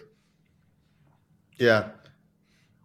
And I was going to ask, how is GammaSwap going to be composable with other DeFi protocols? Like, have you have you guys thought about that? Well, well what do you exactly mean by composability, though? Like, well, like, what will I be able to do with like GammaSwap L P tokens per se? Like, what are some things like like how will it how will it be how will GammaSwap be a, a money Lego in DeFi with other protocols? Okay, all right. So. So uh, providing liquidity into GammaSwap is the same as uh, the experience is the same as providing liquidity into Uniswap, that you still get an L P token. So you can deposit that L P token inside another platform for liquidity mining, like they like people used to do back in uh, twenty twenty. So mm-hmm. that so that's uh, that's one aspect of composability on the um, providing liquidity side. On the login volatility side, you're getting an N F T which you can transfer to other people, and if you wanted to do something like um, Say, uh, all right, so you want to turn this into a, a, a loan volatility uh, position so that everybody provides liquidity into into GammaSwap and they borrow liquidity to uh, keep it for the whole price range. So you're essentially buying a straddle and want to have uh, and you want to uh, turn that N F T into an E R C twenty token, you could theoretically also do that because that N F T is transferable. Mm. And of course, it would require another smart contract to control that N F T. But that's another thing that we can do. And uh, and yeah, so that would uh, there's another uh, Lego in the whole in the whole system. Got yeah, it. Like the, Got the, it. the way I'm thinking of GammaSwap's composability, Dave, is like instead of it being on like this this L P token level, I think it's more on like the actual product middleware level. Okay. Like GammaSwap can, can insert itself and create crazy structured product like like the vault. Yeah. The super simple, like you know, no I L vault, for example. The L P token fr- from this this vault could probably, you know, or the you know E R C one two four whatever that number is, the, yeah that that yeah. vault token can be used for somewhere else as collateral because yeah. now it's like you know I L was super hard to calculate, but now in this case there's no I L, so you have two assets and you can price two assets very easily, right? So I, mm. I think that that kind of adds to the yeah. uh, composability overall. Yeah, I like how you framed it as like this middleware, this tool, uh, more mm-hmm. so than like, you know, like like Uniswap L P tokens, which is like the end all B R, like, oh, like where can we put the Uniswap L P tokens? Mm-hmm. Like, that's it. But like with GammaSwap, it's like, oh, like we can actually like use this um, to like hedge, literally. Yeah, it's, it's redefining liquidity providing. Like it, yeah. it, it, it really is. It like, flips it know, on its head. Yeah, like if if you really want to go full naked, naked short straddle, you could. Bare naked. It's available right now for you. Yeah, but if if you want to cover up a little bit, you know, you could use uh, um, GammaSwap. That's that's what I'm. I'm excited to see like a a, lit, a little bit further down the road to see how GammaSwap's product creates more structured products. Because the moment yeah. you told me that I could adjust the collateral and create completely different like profit profiles, I was like, oh, that's very interesting. So you you could theoretically have on like a bunch of like, you know, bull call spreads mixed with a bunch, and hopefully later on with some expiries, you mix it in with some calendar spreads too, right? So you, you create right. a really yeah. unique profile um, that yeah. way. Um, oh, Daniel, were you going to say something? No, no, I was agreeing with him. Uh, that okay. yes, you can create spreads with it. Yeah. So speaking about down the line, also, everybody wants to know what's on the GammaSwap roadmap. Like, what's happening right now? You guys are in testing, I believe. And do you have any yep. special announcements for us? Yeah, so we're plan- we're going through our audit right now. I think we're in like the second week of our audit uh, with Halburn, so that should be completed soon. And we're also working on uh, an adapter for Balancer. So mainnet is going to be Uni V two, Sushi, Balancer, um, and then. About a month later, we're quickly going to build out uh, an implementation for Uni V three, then more of our vaults, you know, uh, partnerships to build structured products. And I'd say mid to end of the year, we're going to be launching wow. our own native A M M. Uh, once people kind of understand the model, we get some liquidity, some traction. Um, that, uh, yeah, we'll have that fee list stacks. And then I think, especially having all those pools in one platform, it's going to be really easy to A R B uh, between like different pools. So uh, I think we're Yeah, uh, like um, like Kay was saying, I think we're we're kind of seeing as GammaSwap is this like middle layer where other protocols can compose. Mm-hmm. I think that's an important thing as well as having all of this liquidity available for other protocols to compose and also build out like unique strategies. So um, that's how we've been uh, thinking about our roadmap a lot. Is um, yeah, kind of one proving out the model and then yeah, building out this whole liquidity layer, and then also. Any A M M, any project can incentivize whatever they want through us and build whatever type of strategy they want uh, on top of us. Yeah. And how do you guys see yourselves partnering with protocols like FRAX? Like I think of two things off the bat. One, simply is just gauges. And two, you could integrate with FraxSwap and have F X S options, F P I options, F P I S options. Like imagine having an option against the C P I. That sounds pretty cool. Yeah, so we we definitely super attracted to FRAX. It's a project I've been following uh, for a while. So I think the first thing we're going to start out with is gauges. Uh, we may end up building some vaults with FRAX or incentivizing maybe other protocols that want to build vaults with FRAX on top of our platform. And then, um, yeah, uh, FraxSwap's really interesting. I know there's a decent amount of T V L, especially for the FRAX types yeah. of products. So I think I think that's something we'll look into more. um, our, our code can technically work with any A M M, and there's some A M Ms that we've kind of leaned against. For example, uh, not saying we'll never have a Curve implementation, but with Curve, with a lot of this uh, liquidity being, you know, locked up, it makes it hard to integrate. And then obviously mm-hmm. a lot of it being stable, uh, unless, you know, you're predicting a D PEG, there's probably not going to be a ton of demand to long volatility. Mm-hmm. But I think with what I've seen from FraxSwap, it could be something interesting for us to integrate uh, uh, down the line for sure. Dope. I mean, also a uh, public uh, service announcement: a Frax base pool could be paired with non-stable pairs as well, and now you could use that with GammaSwap, and now you will have no I L in your Frax base pool pair of non-stables. Plug. Boom. Cool. Yeah, there you go. Um, going into that a bit more, um, could we lock liquidity, like FraxSwap liquidity, in GammaSwap contracts? Um, Is that possible? Because like that's one big thing that uh, like Frax always tries to do is, you know, have locked Frax because it helps with the peg. Oh, oh, okay, all right. So um, de- depending on what you mean, uh, one way is more difficult than the other way. So if you mean um, if there's already liquidity locked in an A M M and uh, you want to keep that liquidity locked inside the A M M and then supply it through GammaSwap so GammaSwap can take advantage of it, then you're then you're saying the GammaSwap is supposed to also uh, remove that liquidity that's locked uh, to, to pull the reserve tokens out of it. And so th- that's a more difficult implementation, and it, it probably involves a lot of other risks. So so that's more, it's probably doable, depending on, on how uh, that's built. It's probably doable. But uh, mm-hmm. uh, I'm not, yeah, I mean, I can't say one hundred percent sure that uh, it is doable. Depends really on how the A M M is built, how the liquidity mining contract is built, depends on several other fa- factors. But now, what, what is definitely yeah. doable is if the liquidity is provided to GammaSwap into the A M M, then you can lock up the GammaSwap L P token that, that represents the liquidity mm. inside the A M M in another liquidity mining contract or whatever other contract um, you're using to uh, get a some reward or or like a gauge, for example. You can definitely do that. Yes. Okay.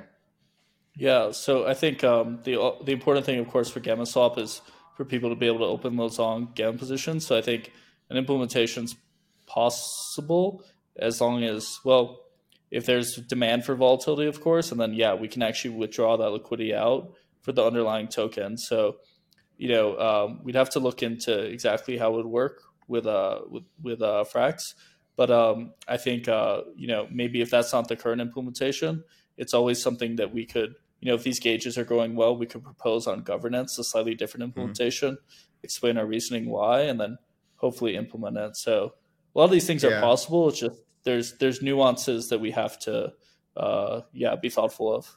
Yeah, I think there's a I lot. I feel like Dave and I are like in a kid in a candy store right now, just asking yeah. all the wish list items. I love doing interviews like this because it's like live B D, and it's like public live B D, kind of like how there's for, like discussions and forums and online, but we're just doing straight up in video and like asking the questions that, you know, people want to ask. Um, and I want to uh, end this off with one more question, and then we'll go to the uh, our lightning round that we usually have. Um, so give us like the ultimate like bull scenario for GammaSwap. Like, what does Gamma world domination look like? Like DeFi, like DeFi, you know, supplants TradFi. You know, that's the world is ultimately on chain. GammaSwap is like the leading way to hedge this, in you know, your world of extreme volatility. Like, what does the Gamma world order look like?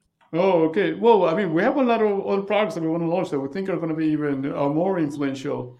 Um, I Ooh. think there's a lot to be said about uh, what can be done with uh, GammaSwap and volatility trading. Uh, and there's still, I mean, there's stuff that still hasn't been explored because uh, this type of product doesn't exist in uh, in CeFi. Like, there's never mm-hmm. been a, like the A M M itself, for example. There's never been something that uh, that like has infinite liquidity. Like a platform that has infinite liquidity, and and in the case of GammaSwap, uh, something that um, as the price changes, the um, the gamma doesn't converge to one. It's still decreasing. I mean, it's going towards one, but it never really becomes one. I mean, like the delta. I mean, so the gamma never really becomes zero. So the delta never really becomes one. It converges to that level, but doesn't. So, mm-hmm. so there's a lot of things that you can do with that that um, they haven't been built in C five, so you're going to be able to do new things in DeFi that you never uh, thought it was possible in C five.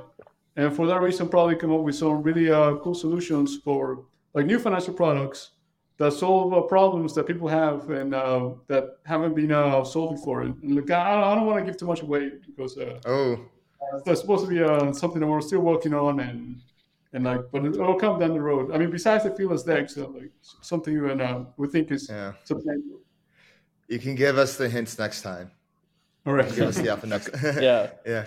So I think that's kind of just adding some more color there. That's the ultimate bull scenario: is we create products. And, uh, you know, uh, the we avoid the issue of like liquidity fragmentation that we've seen in C F I, so that DeFi, you know, it's something that's usable by all people, um, accessible by all people. And that the because of, yeah, not even this fragmentation of liquidity within products, but within like different governments and like countries with their different, mm-hmm. uh, like, yeah, government currencies, we see DeFi totally, you know, um, outcompete C F I. I think that. I'm I'm one hundred percent sure that's what, what when it, what's going to happen. Do, I don't know exactly what the catalyst is, but I think, you know, if GammaSwap's successful, we'll be one step in aiding towards that direction, which, um, yeah, is something I think that that drives us a lot. A foundational cool. pillar in a self-sovereign, permissionless world. Um, before we jump into the lightning round questions, I, I want to double click on this. What success looks like for you guys? One second more. Like, is there a one key metric or, or one K P I that you guys, or like you, Devin specifically, are looking to drive forward? Like, you know, is it T V L or is it number of, of gauges, or is it, you know, number of vaults being opened? Like number of I L saved from the world? Yeah, saved from the world. Yeah. I mean, um, for GammaSwap, you know, I think T V L is not the perfect number, but it's like good enough. So I think, you know, if we see T V L in GammaSwap that's competitive, you know, with like different A M Ms, uh, like a leading T V L number, I think that would be super awesome. I think bigger picture though, like the biggest thing that DeFi needs is is more users. So particularly if we can just increase the amount of like wallets and users active in DeFi, I think that's that's probably, even if it's not necessarily the best metric to to contribute to the success of GammaSwap or measure the success of GammaSwap, I think that's what's going to help DeFi, you know, explode in the future. So I think that T V L is probably the metric we're looking at, but that other metric, you know, growth in user wallets, activity, things like that, like I think that's what we should be aiming for just as a space, is increasing the amount of people active in our industry. So I'm hoping we're, we're one, we're one step to, to, to that growth of, uh, of users in DeFi. Well, mm-hmm. yeah, about that, um, I, I would say that since we're trying to solve a problem, and you know, the problem's been solved once the yield on A M Ms is substantially high, that it makes it, it makes it profitable to provide liquidity again. So, because it, I think it should be, um, people are natural risk averse. So implied volatility is supposed to always be higher than historical volatility, at least most mm-hmm. of the time. So, so if that happens, then, uh, then right. So then we solved the problem really. And we were the first one to solve it. Uh, we'll be probably the biggest product out there. So I think uh, everything from that just translates into uh, that we did a good job. We executed well, we solved the problem. Wow, I, I like both your answers. I, I like them both. Amen to that. Uh, all right, let's let's switch gears into our lightning round questions, and these are just a set of questions for us to get to know you better as, you know, humans, and like friends and builders. So let's let's start with you, Daniel. Here's like, um, what was your virgin crypto experience? When did you first touch a blockchain? And sexes don't count. Uh. um Do you mean like, uh, and which A M M? What was your first transaction on chain? Oh, um, well, yeah, uh, I bought Bitcoin. That was the first thing I ever did. I mean, I think everybody, like the first, back then, this was back in two thousand thirteen. The only way you could get uh, crypto was through, first you get Bitcoin. And uh, you had to go to Coinbase. There was nowhere else. There was also uh, Mt. Gox in Japan back then. But it was very difficult to uh, get an account there back then. And then they went bust uh, soon after. So even right, uh, good thing you did. Yes, right, and also yeah. Local Bitcoin. Uh, Local Bitcoin. Yes. local bitcoin dot com. I'll meet you at the corner that. Starbucks. yeah. so, so are, are these questions that, for both um, of us? Because I haven't yeah, really yeah. answered to this question. These questions are, are for both. So, so Devin, what, what was your first Virgin crypto experience? Uh, probably using the Silk Road with Bitcoin. I uh, yeah, yeah just oh. wanted. I thought it was awesome uh, to just be able that there was this marketplace that anyone could have access to. It's totally encrypted. And uh, yeah, it was, a, it was a great experience because, yeah, you basically decentralized voted on on trust, and we didn't even know any other mm. people, but it was a good way to measure it out. Obviously now, yeah, that's that's Got changed it. a lot. And yeah, I hope crypto can go out of the, the illicit activities, but um, I'm naturally like very libertarian. And so that was really attractive about crypto to I me see. is that it's just controlled by the people. And so now it, hopefully more professional ways trying to, to contribute to that mm-hmm. kind of that narrative or ideology. Was was the marketplace a good experience, or were the products on the marketplace a good experience? just just curious. Bo- both were a good experience. Yeah. No, yeah, but I just thought it was so it was so cool that I had I could get this wallet, get money in it, and then transact online in any way I wanted. And mm-hmm. yeah, the transactions weren't super fast, but yeah, anyone could give each other money. There was no intermediaries. I just yeah, thought yeah, that yeah, was for sure. super cool. And uh, I think that's still the most cool thing about DeFi is that, yeah, you remove intermediaries. It's just, it's like the internet mm-hmm. a lot of ways. It just connects people, and yeah, you don't have to rely on anyone else, just decentralizing the world. Yep. And uh, let's jump to our second question is, what is your favorite off-chain touchgrass activity? What are some of your hobbies and interests? Should I, should I wait for Daniel to come back? I, I, I know you, you could just go and no, I'll ask him again. Well, I'm right here. Okay. Uh, off-chain touchgrass activity. I don't know. The easiest one for me is just like lifting weights. That's always been kind of an outlet for me. But mm-hmm. one thing I love, even though I suck at it, is like running, because you can do it like anywhere. Yeah. You can like see kind of like the world around you. Um, yeah. It's a, you get great endorphins like after it. So I love exercising. And I think, you know, when working really hard and uh, just on whatever, like crypto or just in life, it's always important to remember to touch grass or do what's going to, you know, give you that kind of rush, because yeah, otherwise you can get kind of uh, lost in the yeah, sauce. So yeah, lost in twenty-four seven crypto. Yeah. Uh, next question. What would be some of your advice to your younger self? Let's say your younger self that's twenty. That's a good question. I think like taking risks is really important, but taking mm-hmm. like the right types of risks. And I think, uh, you know, I, I was lucky to get in early to crypto, but in some ways I wish I leaned into that more early mm-hmm. on. Um, just because I think um, if you can see like the potential of an industry, like, you know, it's a- asymmetric upside. Like if it ends up becoming the next big thing, like it's a huge payout, and worst case, you know, it doesn't become the next big thing, but you know, at least you're working like something you believed in and got a, mm-hmm. a lot of great, great experience from. And, you know, mm-hmm. I think, regular software is cool, but crypto has always excited me more. So I wish I, yeah, after graduating, instead of going into Web two, just found some, there were less opportunities available just because it was a smaller industry. But mm-hmm. I think I, I wish I just would have contributed more to crypto early on. I guess that's the stereotypical answer, but like I saw it as a risk, but now that I've gotten older, I just realized if you can identify like well-weighted risks, it's better to lean into those risks. Because yeah, yeah that the failure is minimal. Like worst case scenario, mm-hmm. you get another job, you go to another industry, but the upside is is huge. And especially if you believe in something or really excited about something, it feels less like like work. Yeah. Yeah. Yep. And the last question on my end is like, if you weren't in crypto, what would you be doing professionally as a career? Like a dream career, a good, like a dream career? Like, it, money matters or money doesn't matter? You. This is why you, not me. Yeah.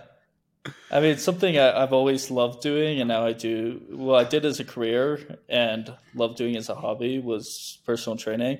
I, uh, yeah, was, uh, I started the powerlifting club in my college and was uh, really excited to help people out. And one of my, probably my most proud accomplishments, when I graduated, we had set like twenty state records, which was just like absolutely insane. Yeah. Nice. And, uh, was personal training as a, as a career a little bit. Uh, end of high school, wow. Like the summer before college and in college. And so, yeah, I guess if money wasn't as an issue, but I still wanted to work uh, outside of crypto, because I think crypto is extremely exciting. I think that would be an area just because it's something I love doing in my free time. And yeah, I think like helping people achieve their goals is, is really cool. So just contributing to things I believe in. I think, you know, I think physical health is very important. And I also think like, um, like kind of like very libertarian. So like libertarian ideologies are really important to me. Like, you know, the power to the people, you know, less control for the government. Those are just things I, I deeply like believe in. So I guess I'm lucky to be in the the industry I want to be in, but that's, that's probably the other thing that, yeah, I'm deeply motivated by is just, yeah, the power, I think, of physical fitness to like, you know, boost self-confidence, boost your health, boost the way you feel. I like that. CrossFit meets crypto yeah. fit. Couldn't agree more. Something like that. So Daniel, my uh, second question is, what is your favorite off-chain touch grass activity? What are some um, of your hobbies and interests? No, well, uh, so actually, uh, since I moved to Florida, I was actually working out a lot. Uh, so I was going to the gym a lot because there's a gym across the street from me. So I was just doing pretty much that. Uh, I was like going to the gym like four or five times a week for like three, four hours. And um, then I got involved with GammaSwap. Now I'm like, no, I can't go to the gym anymore. So that's... Oh, really? I, I thought you were at the gym just like bench pressing. How do I hedge these deltas? Yeah, oh, I mean, yeah. I have a so, pull-up bar, everything else. So, yeah. Nice, yeah. nice. Yeah, I guess well, working out, I guess, is uh, one of the things uh, I do a lot in my free time. Yep. So Daniel, what would be some advice to your younger self? Your younger self, let's say he's twenty years old. He's looking at you. He's like, Daniel, I, I, what should I do? Like, is it going to be okay? uh, well, actually, uh, I, I'm actually uh, I'm quite satisfied with everything I was doing back then. Well, what I would say that uh, uh, advice at one point in my life that I would give to myself was um, back in two thousand eleven, I first heard about Bitcoin. And I thought this thing was great. You should buy a lot of it. And then I got into a fight with my girlfriend, and I kind of forgot about it. Many such oh, cases. Fights. I, yeah, so, so, so, so guys, like, like this, that answer of like, oh, I wish I bought more X has always. I, I, Dave, I, I think we need to qualify and be like, that cannot be one of the lessons. yeah. So, yeah. Yeah. Um, Next time. Yes. Yeah. Okay. Now, last question from from me, Daniel, is if you weren't working in crypto professionally, what would you be doing as your career? And it can't be in finance. Okay. Uh, then or or math related. All right. Yeah. So I have to go back even further uh, then because um, we gotta go back. Um, I mean, I mean, I've, I've pretty much I've been working in finance the whole time. So since I graduated from college, and when I was in college, that's what I was interested in. So I've been doing what I wanted to do since then. Crypto is just an extension of that, that uh, became like, oh, I mean, this thing is awesome. Like, it's going to mm-hmm. revolutionize finance. I wanted to get involved in it. Uh, but if I, if I hadn't chosen the finance career, then um, back then, when I was uh, my late teens, I was doing martial arts a lot. So uh, I was doing Brazilian Jiu-Jitsu. And um, yeah, probably if um, I haven't been doing it since I was a kid. Uh, so if I, if I hadn't gotten the finance route, I'd probably uh, do something like the U F C or something like that. Oh, whoa! We got one personal trainer, and one U F C fighter. Daniel's God, actually, God. That's it, Daniel's that's actually it. a black belt, so don't mess with him. Future, if he didn't go into finance, he'd be a U F C fighter, and he already has a black belt. Ridiculous! No, no he he's going to make I L tap out for sure. So. Oh, that's a great line. I L's officially tapped out. Yeah, yeah. And on that note, like guys, thank you for coming on. This is such a fun, fruitful uh, I learned podcasts. I learned so much from it. This is something I'm definitely going to have to like rewatch and re-listen again, read up on my alphas, deltas, neutrals, delta neutrals, gammas, and everything. Um, thanks for coming on. Uh, this was truly a treat. Well, th- yeah, thanks for having us on. Thank you, everyone, for watching this episode of Flywheel Pod. We had on the GammaSwap team with Daniel and Devin, D squared, you know, coming in Gamma with boys. the Gamma boys, the Gamma boys with all the hedges, um, cutting around, making sure we're staying safe in a whole world of volatility. Kiet, final thoughts on this episode. My brain hurts. My brain hurts. It really does. It was it was so dense, and it was just like it it, it really gets your creativity kind of running.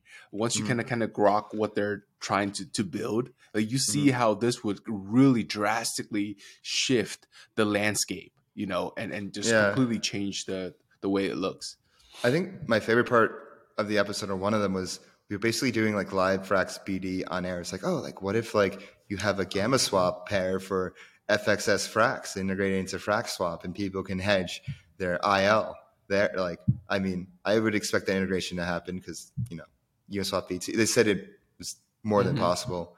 Um, and also like a, a funny story.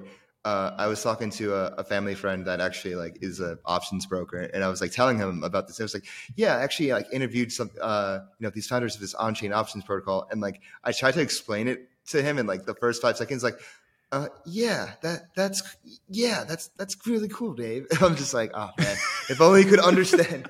I'm like, I'm curious if like we like show this interview to like traditional option traders and brokers and people, like what they would think of this kind of technology being built. I, I think they wouldn't believe it because this you wouldn't believe it. Yeah, yeah you wouldn't believe it. And if you want to not only believe but get more knowledgeable about DeFi, get more knowledgeable about all the latest edge cutting developments happening on chain, you know what to do. Make sure you hit that like button, leave us a comment below. Make sure you follow us on Twitter at Flywheel Pod.